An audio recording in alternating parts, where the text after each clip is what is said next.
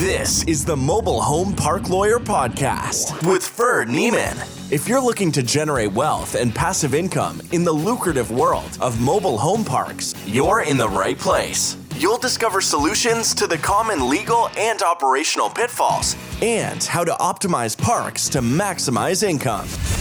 Your host is in the trenches. He's a real estate attorney, financial analyst, and mobile home park investor and operator. Now, let's turn it over to Ferd Neiman. Welcome back, Mobile Home Park Nation. Ferd Neiman here again today with another episode of the Mobile Home Park Lawyer Podcast. My guest today is a friend of mine, business partner. Been working together here for about six months. He's uh, he's an expert in sales, expert in relating to people, relating to sellers, and also in finding deals. Happy to uh, invite my guest on here, Andy Freeman. Andy, thanks for coming on, man. It's gone, Ferd. Long time no see. yeah, long time no see. Well, Andy, obviously, I, I know you well, working together. Um, but for those of those of us listening that don't, why don't you give us a little bit of your background, uh, what your careers look like, and then how you made the switch into MHP? Yeah, awesome. So basically, went to college, got an accounting degree. This will be quick, but went ten years slaving away doing accounting, not really moving up. Then by, you know, just kind of coincidence, I ended up taking a car sales job and with Toyota. And, you know, I spent the last five years selling cars and just really gave it my all, busted my butt, saved every single, you know, every single penny. I, I bought a nice couch and that's about it. I just saved, saved, saved for five years. But the catch there is when you're selling cars, you're only you you know you're zero to hero in one month you have a good month and you got to start all over the next month take a day off, you're not making any money. There's no sitting back at home on the couch and, and watching any kind of income stream come in. So I kind of came to that realization that I, I can't work this hard. You know, it's just, it's not a sustainable long-term plan. And I started, you know, listening to podcasts, you know, getting everything I could into my brain on the MHP space. And, you know, started during COVID, I started writing out letters and, you know, direct mail to owners, got some deals under contract, and then kind of, you know, we'll go into kind of details how I partnered and such. But my, my goal was just to find some mobile home parks to buy to get out of the car sales business and, you know, kind of take off from there. Yeah, I know. I know also, you know, you were one of the top salesmen at Toyota and one of the top in the country even. So how, how did that translate into MHP? I mean, you obviously had a drive, you had a hustle, you're making a good income, but as we've discussed many times, the income of ordinary income, commission based, especially in California, gets taxed pretty hard versus a real estate professional, uh, considerably more tax advantages, bonus depreciation, cost segregation, things of that. But uh, how do, have you used your skills, and, and from the beginning, did you use your skill skills and you know kind of maintaining a, a database and maintaining rapport with sellers that in the car business buyers, but in, in the home bar business, you know, sellers. Tell us how, how you've kind of made that transition work. Yeah. So, I mean, I had an accounting background, and no sales. Sales kind of frightened me in a way. So, I definitely am not your stereotypical salesman that's pushy and you know tries to corner someone to stay in the dealer.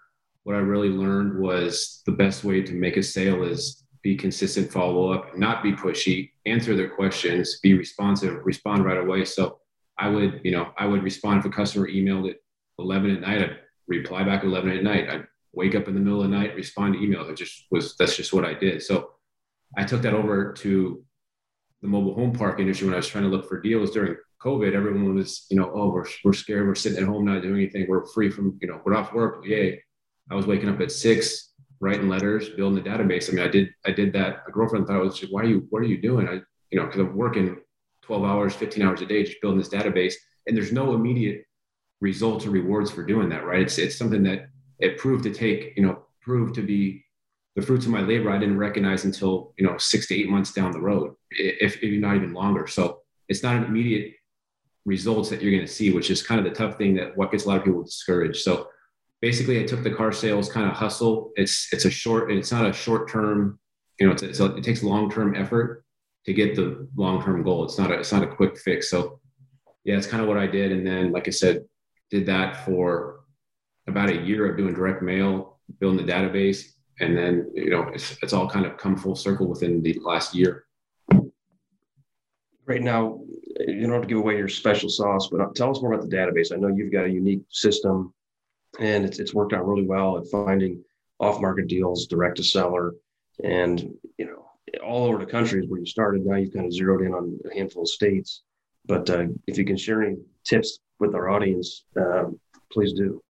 Yeah, absolutely. So I, I kind of just took the the burn and churn approach. I, I built a database for almost every state. I'm from California. Only, one of the only states I didn't build was California because the whole I, I don't I don't want to be buying real estate in California. The tenant laws favor the tenant big time, and so I just built a database. Um, you know, built every state. I, I pulled just the list of the parks off MH Village, but I single I didn't hire a VA to actually build the database or plot the locations. I plotted every location on the map saw an overview of the park, got familiar with the park, so that when you're you know you're calling talking to a seller writing, you know what you're talking about. You don't you know you don't look dumb. So it's it's easier possibly to outsource and have someone else do it, but the knowledge you gain while building the database helps you once you talk with the seller. So I literally just I know I plotted 30 states, started writing letters everywhere, um, you know, and then kind of just kept going from there. I got got responses pretty well to the letters. Uh, this is one tip I know people send postcards and do printed mail. I, I, I do handwritten letters um, with with may have a female maybe write them so they're legible, and then you know you get I, I got zero percent response on a postcard campaign, and then I switched to handwritten letters, and I mean I probably got five percent, which I know sounds low, but for direct mail it's pretty high. So that was the best. You know, my first call back, I started getting calls from the letters I'd written to sellers. I'm like, wow, this is actually starting to work, and you know, kind of just kept going from there. That's that's great. And uh, tell us what your goal was at the beginning, and then kind of how that goal changed. I know there's a lot of guys trying to wholesale deals, flip deals, or some guys trying to buy. Just I spoke to a guy the other day. He's like, I want to buy one park in my town, own all the houses, and just, that's my retirement. That's fine. That's different goals. Some people say I want to own 50 parks um, and no and no parking homes. Others want to own just by themselves. Others want to syndicate. Others want to take a small piece of deal and not have to work. Um, tell us kind of what your goal was and, and how that started and how that kind of changed over time. Yeah, the goal definitely changed over time. Right now, where I'm sitting, I didn't didn't expect to be sitting where I'm sitting now. But my main goal, so fast forward a year before I left the car industry, I decided to sell my house in California. I, I was going all in on buying mobile home parks, right? So I sold my house, moved in with my girlfriend in a little small condo with her mother. I mean, I had, you know, it was a short, it was a long, you know, sacrifice a year of my life to you know work hard towards a greater goal. So save the money from selling my house, and I was going to plan to buy a mobile home park myself, right? So I was kind of I'd gotten pretty good responses on my letters and calls, but I was a little bit trying to cherry pick the park I bought, and um, so long story short, I got three parks under contract. Kansas City, Des Moines, and Ohio. And I was I was going at it trying to close them all myself. I was doing due diligence myself. I flew out to Ohio, then went to Iowa. I mean, been to Kansas City. So I, I was trying to do this all myself with no experience. I had what I thought was the funds to close it, close these deals. But as I, you know, down the road learned learned it's not just about having the money. There's there's so much more involved in which I think we'll get into. But yeah, so my plan was to buy these all on my own, and then that kind of changed over time as I realized I probably wasn't going to close any of these deals. One part, I know part of the challenge with closing your first deal, especially from out of state, is not just having the down payment funds, but understanding what the capital X funds are going to require and having that capex money in that capex plan. But then also a deal, a, a deal point that hurts a lot of folks is getting the debt. Um, you know, we're closing on a deal this week uh, here in Missouri, and the the it was a deal from one of my clients that said, "Look, I can't get the debt. I'm not local." And unfortunately, that's what a lot of the local banks. I just launched a mini series on lending, so if people haven't listened to that, it'd be worth going back. But there's there's this kind of attitude with a lot of local banks, and you know a lot of deals won't fund with big banks because they're too small or they're too destabilized or you know something of the sort. And local banks, a lot of them just say, I, mean, I had one deal I sold, and the, the the buyer was a really qualified buyer in my opinion, good net worth, good liquidity, owned already owned three or four mobile home parks, and something like 178 banks told them no. And there's like, you're not from around here.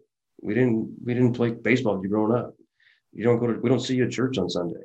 You know, your kids aren't scouts, and it, was it, that's kind of become a problem. If you don't have an you don't have a business relationship, small banks relationship banks. So you obviously being from California, you had no banking relationships in the Midwest or Ohio.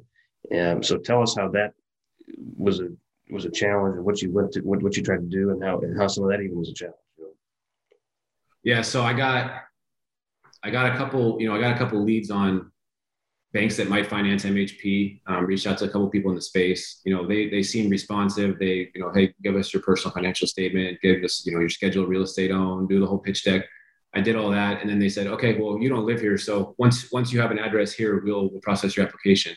I was like, so basically, they're saying you have to move here just to apply, and not even guaranteed to get the loan, right? So it's just all these things you read in the forum, you hear from people. I mean, it's it's true. It's it's probably possible, but it's it's it's very very tough to have your first park be out of state and get a loan. That's why you know.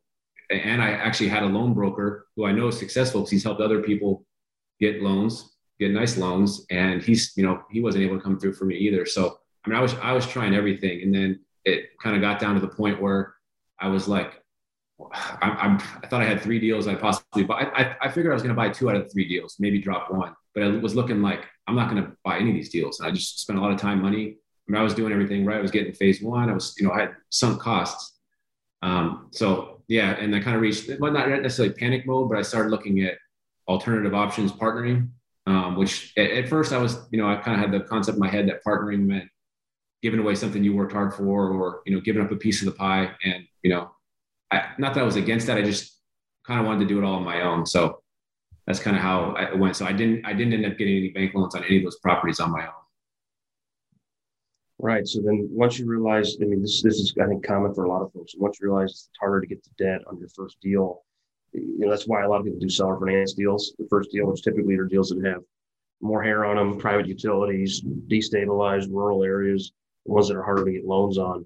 Um, so when, if, if, if that wasn't the case on these deals, which I know they weren't, then the next option is wholesaling or just assigning the deal for for a fee, which could be five thousand, could be fifty thousand, depends on. It could be twice, five times that big. I guess it depends on the deal. Um, walk us through how the evaluation of wholesale versus partnership and, and what that and what that looked like then and what that looks like what that looks like now in your mind yeah so my strategy all along was long term i was looking at big picture i was making very good income in the car business which you know so I, I could wholesale and take a fee but that's just the same thing as you know a, a good month in the car business or possibly a little higher but kind of likens to the same thing it's once you collect that fee you're back out looking for the next deal so I was committed to sticking in the deal. I didn't really consider wholesaling these deals. I, I wanted to close them. So the long-term strategy in my mind was buy the park, hold, get the experience. I mean, I really wanted to get the experience and the ownership and, you know, and let him, you know, have that carry me down the road versus just getting a quick fee. So yeah, so I, I didn't consider wholesaling it. I decided, you know, I was going to try to find someone to partner with. And that's kind of where you and I met. I uh, went on, you know, where else do you go look for partners? You go on LinkedIn and you, uh, guy for mobile home park lawyer, all these connections, looking for mobile home parks in Kansas City. I was like, wow, this this guy knows what he's doing. So I reached out to Ferd and, you know, it's kind of, we talked about, he liked the Kansas City park and he liked the Des Moines, Iowa park. And then, you know, we kind of talked, I guess the first thing was, my first goal was to talk to him about the Kansas City park. That's, that's how we first connected.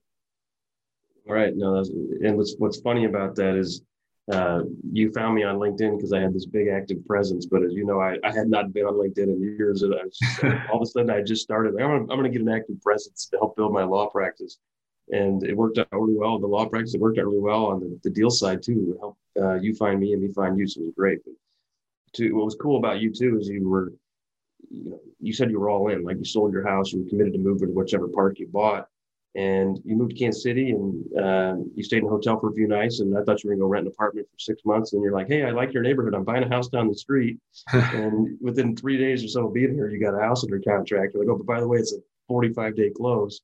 Uh, then what do you know? My, my wife uh, is about as easygoing as anybody. And she's like, I don't care. So, and she let you stay in our basement for six weeks as we were finding more deals. And, and then you ended up buying the street down house down the street and uh, I don't know, we've been closing on a deal a month since you got here six months ago. So um, it's, it's been a, a, fun journey. But um, also, one thing that I think you, you, you, I think, well, we'll talk about your database and, and your strategy to find deals that help. One thing I know that helps find deals is, is building rapport with sellers. Touch on a little bit of what you've been able to learn from an operational standpoint and how that's impacted your ability to relate with sellers you know, in which undoubtedly is in a better way than you were able to six, eight months ago, trying to you know, talk to talk without having to walk the walk.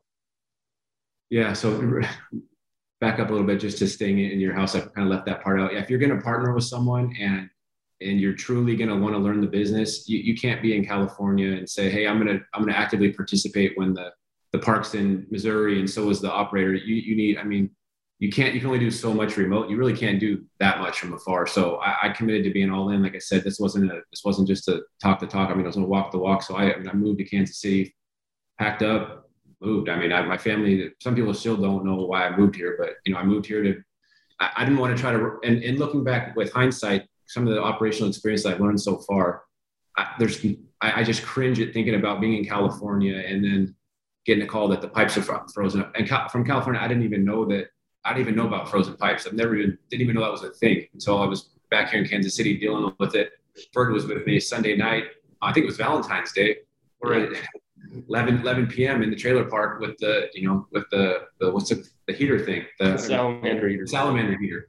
And also, yeah, so it's a lot of, I, mean, I can't do that from California. And once you kind of show that you're that committed, it helps. I mean, it helps everyone, helps the partnership. So just wanted to touch on that. But back to the database and back to actually to having that hands-on experience, that also has helped me talk with sellers. Um, you know, once I know about heat tape, I know about frozen pipes now. I didn't know that stuff before. The, the more you know, I know a lot about private utilities. I've seen a lot of private utilities. We purchased parks of private utilities. So the more you know and the more hands-on field experience you gain, you, you can go on for sellers for hours and you're not faking it. You truly know it. You know, and in the beginning, talking with sellers, you do have to kind of fake the funk a little bit if you're just starting out, which is okay. Um, I would say never lie to them. Uh, you know, you can use stuff you've learned in podcasts and stuff. Don't lie to them. But yeah, a lot of this is building the relationship, talking with them, and, and not pressuring them. Like you said, like they have these sellers have no they have no urgency necessarily to sell. Sometimes they possibly do, but most of the time, you, you, pressuring a seller is not going to get you anywhere. So, I mean, we're, we're on a couple contract, a couple deals that, that actually was one of the guys that we have a Arkansas park we have under contract was my first letter I ever wrote, and that was April of 2020.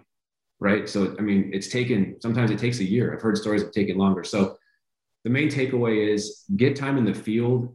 You know, it, that's going to help you immensely down the road when you're talking with sellers and just just helps you overall as operations. That's a huge part is, is knowing the operational side if you're going to try to find deals to wholesale or to purchase. So that's my advice on that.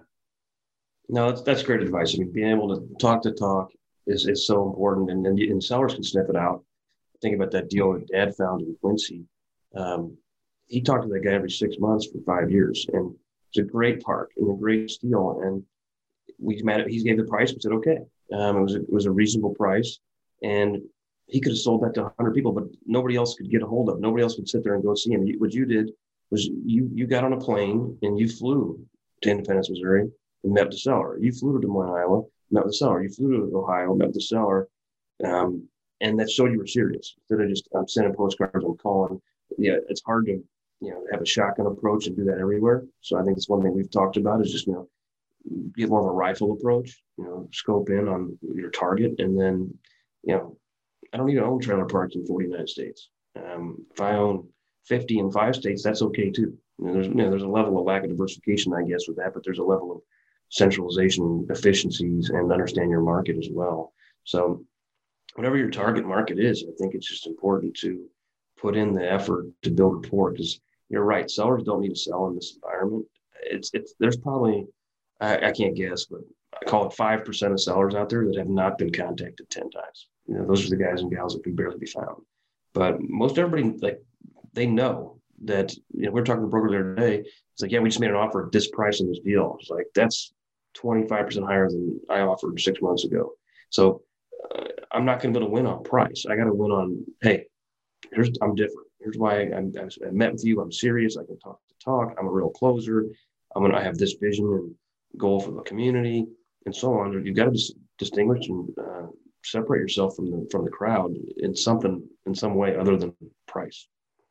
Yeah, I mean, I agree. If you're if you're just starting out trying to find a deal, a lot of stuff that's on market, they're going to want, you know, they're going to want proof you can close. They're going to want, they're not going to, it's going to be hard and the pricing is going to be way higher on market. So if you're just starting out, I mean, that's, that's the route you kind of have to go is, is to find a seller that let, you know, type a park, um, you know, there's they're not going to ask you to send necessarily proof of funds. A lot of times, it's the sellers they'll they'll out of relationship building. You know, they'll sign a contract with you, and then you know it's on you to get that deal closed. But it's it's just much more competitive on market. You're not going to have the track record to have a broker look at you and stuff. I mean, so it's it's like I said, it's like you mentioned also. It's just rapport building. I don't you don't have to fly out to every person you meet online or on you know through the phone and visit the park personally, but it's a good idea to have visited the park and visited the you know so that you know you're putting an offer on something you've seen and you're not wasting other people's time. So that's that's a good. I mean, the relationship is it's just not not to sound cliche. It's kind of everything though, as far as you know, if your price is a little bit lower and they've spent six months talking to you, they're going to pick you over some guy that comes in and offers them two hundred thousand dollars higher on a letter in, in the mail, right? So, right, and having spent the time bonding with them, it, it's it's crucial. Now let's let's tie that into assignment because you know sometimes I call you assignment Andy because you can be good at that as well. But so we're not just bagging on assignments and wholesales because there's definitely you know a place for that in the marketplace, and we're closing on deal this week that somebody assigned us. So I'm I'm grateful for that.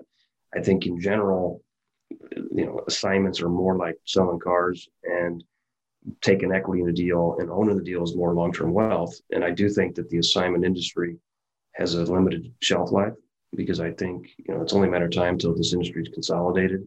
And once it's largely consolidated, I think the wholesalers are going to have trouble getting a fee from professional owner to professional owner. They have they have the opportunity now to get a fee from mom and pa to the first professional owner.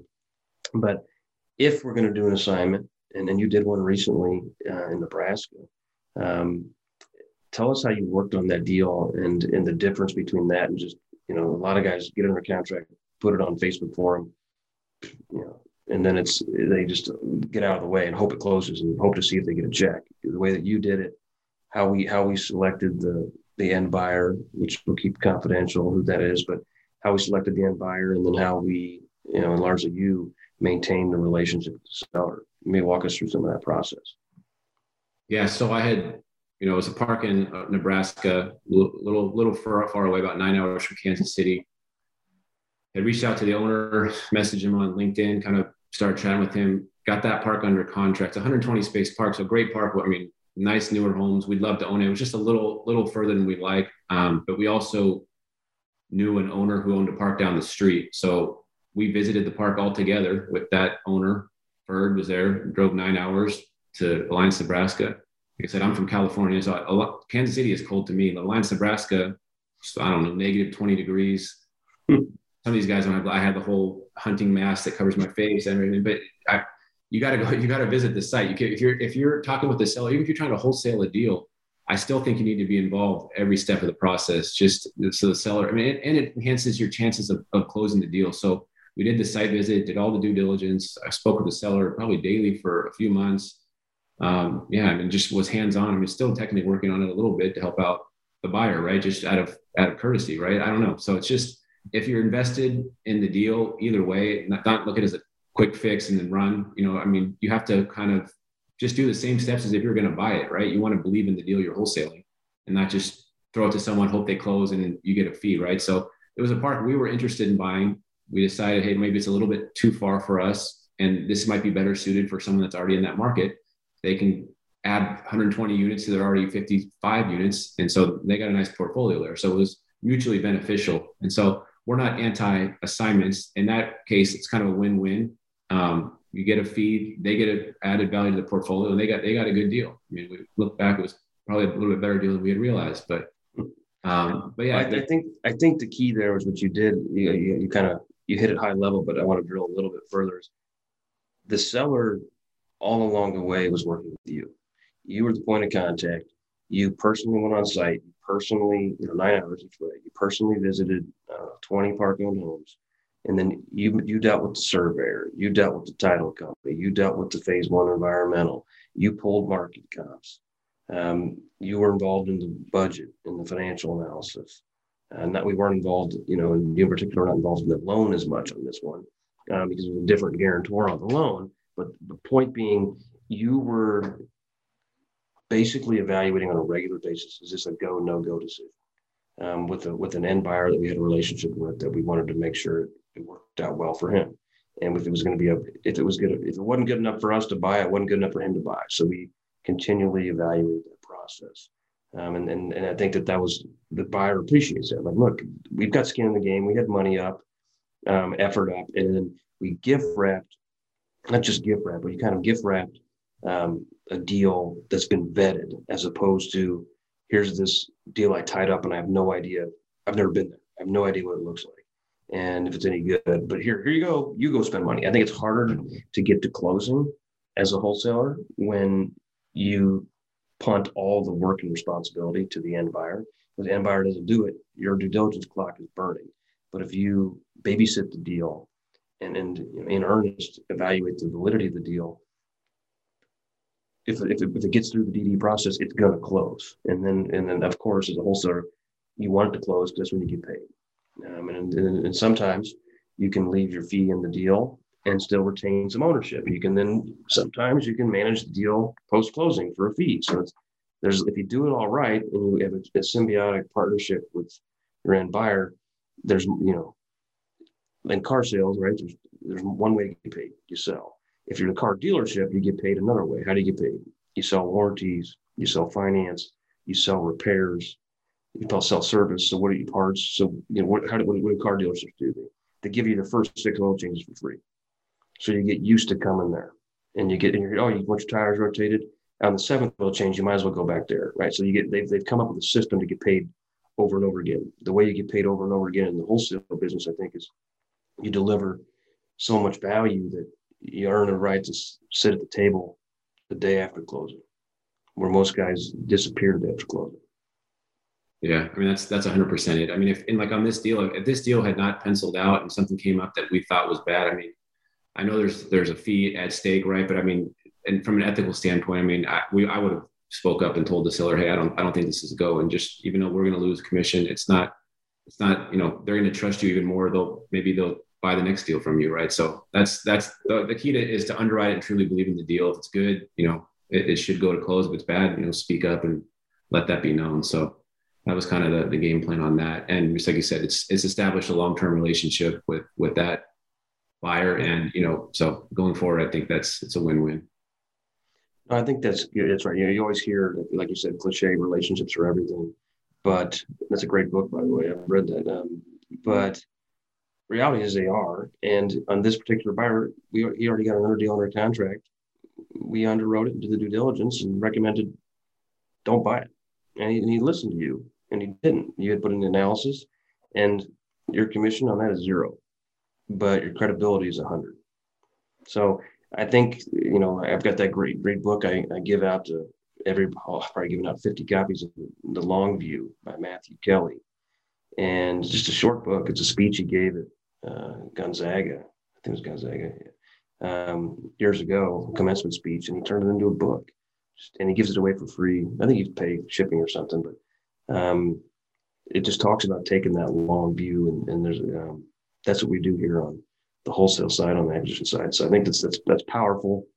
I think your story is powerful.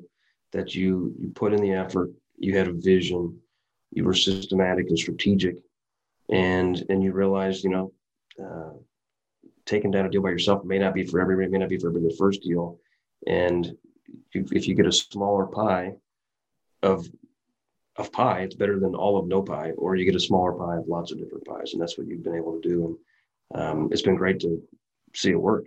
Um, great to see you grow in operational IQ and, and continue to add value to your parks. Yeah, it's been. I mean, looking back at where I'm at now, I mean, I got four parks, close on another one this week, so it's not not a huge. It's a big milestone in the sense that a year ago I had zero parks and was still working the car job. Actually, less than six months ago, I was still working the car job, but what you know, and I, and by partnering, I had planned to spend all my money on those three parks. Now we have more parks, and still have you know still have money to spend on other stuff and to live. So I mean, the partnering until you, I I just hadn't opened my eyes to it. You're able to get further by partnering, even though it sounds counterintuitive.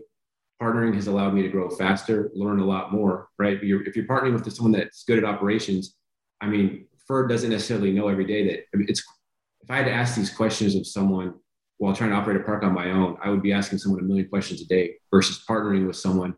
They lead by example, or you know, you pick up tidbits each day. So I, have I've learned an endless amount of information that would have taken me probably years to find out on my own. So that's one of the major benefits of partnering, aside from just being able to also get the deal closed. So it's been it's been a fun ride. And then, like I said, that park in St. Charles was know, much bigger than I ever thought a park that I could ever take down on my own. And you know, I think so. I, I just really you know feel fortunate, but it's at the end of the day, you know, it kind of goes back to there's a lot of sacrifice in the beginning. You, can't, you know, it, it, doesn't, it's not an overnight process. It's kind of people have to realize, but it will gradually progress. And letters you wrote it six months ago might hit, you know, they might sit that letter on their counter and then call you six months later and say they want to sell. So just keep at it. And it'll, it'll come full circle before you know it. All right, man. Well, great advice, great, uh, great information to share. Hopefully, inspiring others to uh, follow your footsteps and get into this business, which we, love so much. Before we jump, uh, where can people find you? How can they reach out to you, Andy? You can find me on LinkedIn. I don't post a ton, but I try to. A lot of people message me about building a database, and I'm glad to help out and teach you guys what systems I use, what products. I mean, it's it's. I enjoy doing it. There's enough mobile home parks for everyone. I, I still think maybe in five years I won't tell everyone how to find them, but right now I still think there's enough mobile home parks to go around.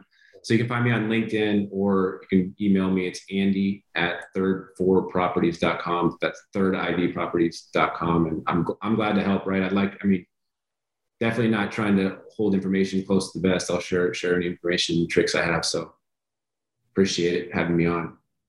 All right, man. Thanks, Andy. See you later. You've been listening to the Mobile Home Park Lawyer Podcast with Ferd Niemann. Ready to learn more? Go to www.themobilehomelawyer.com for free resources and materials to help you succeed. If you love the podcast, go to Apple Podcasts, give us your review, and subscribe today. Thank you for listening. Neither the Supreme Court of Missouri nor the Missouri Bar reviews nor approves certifying organizations or specialist designations. The choice of a lawyer is an important decision and should not be based solely upon advertisements.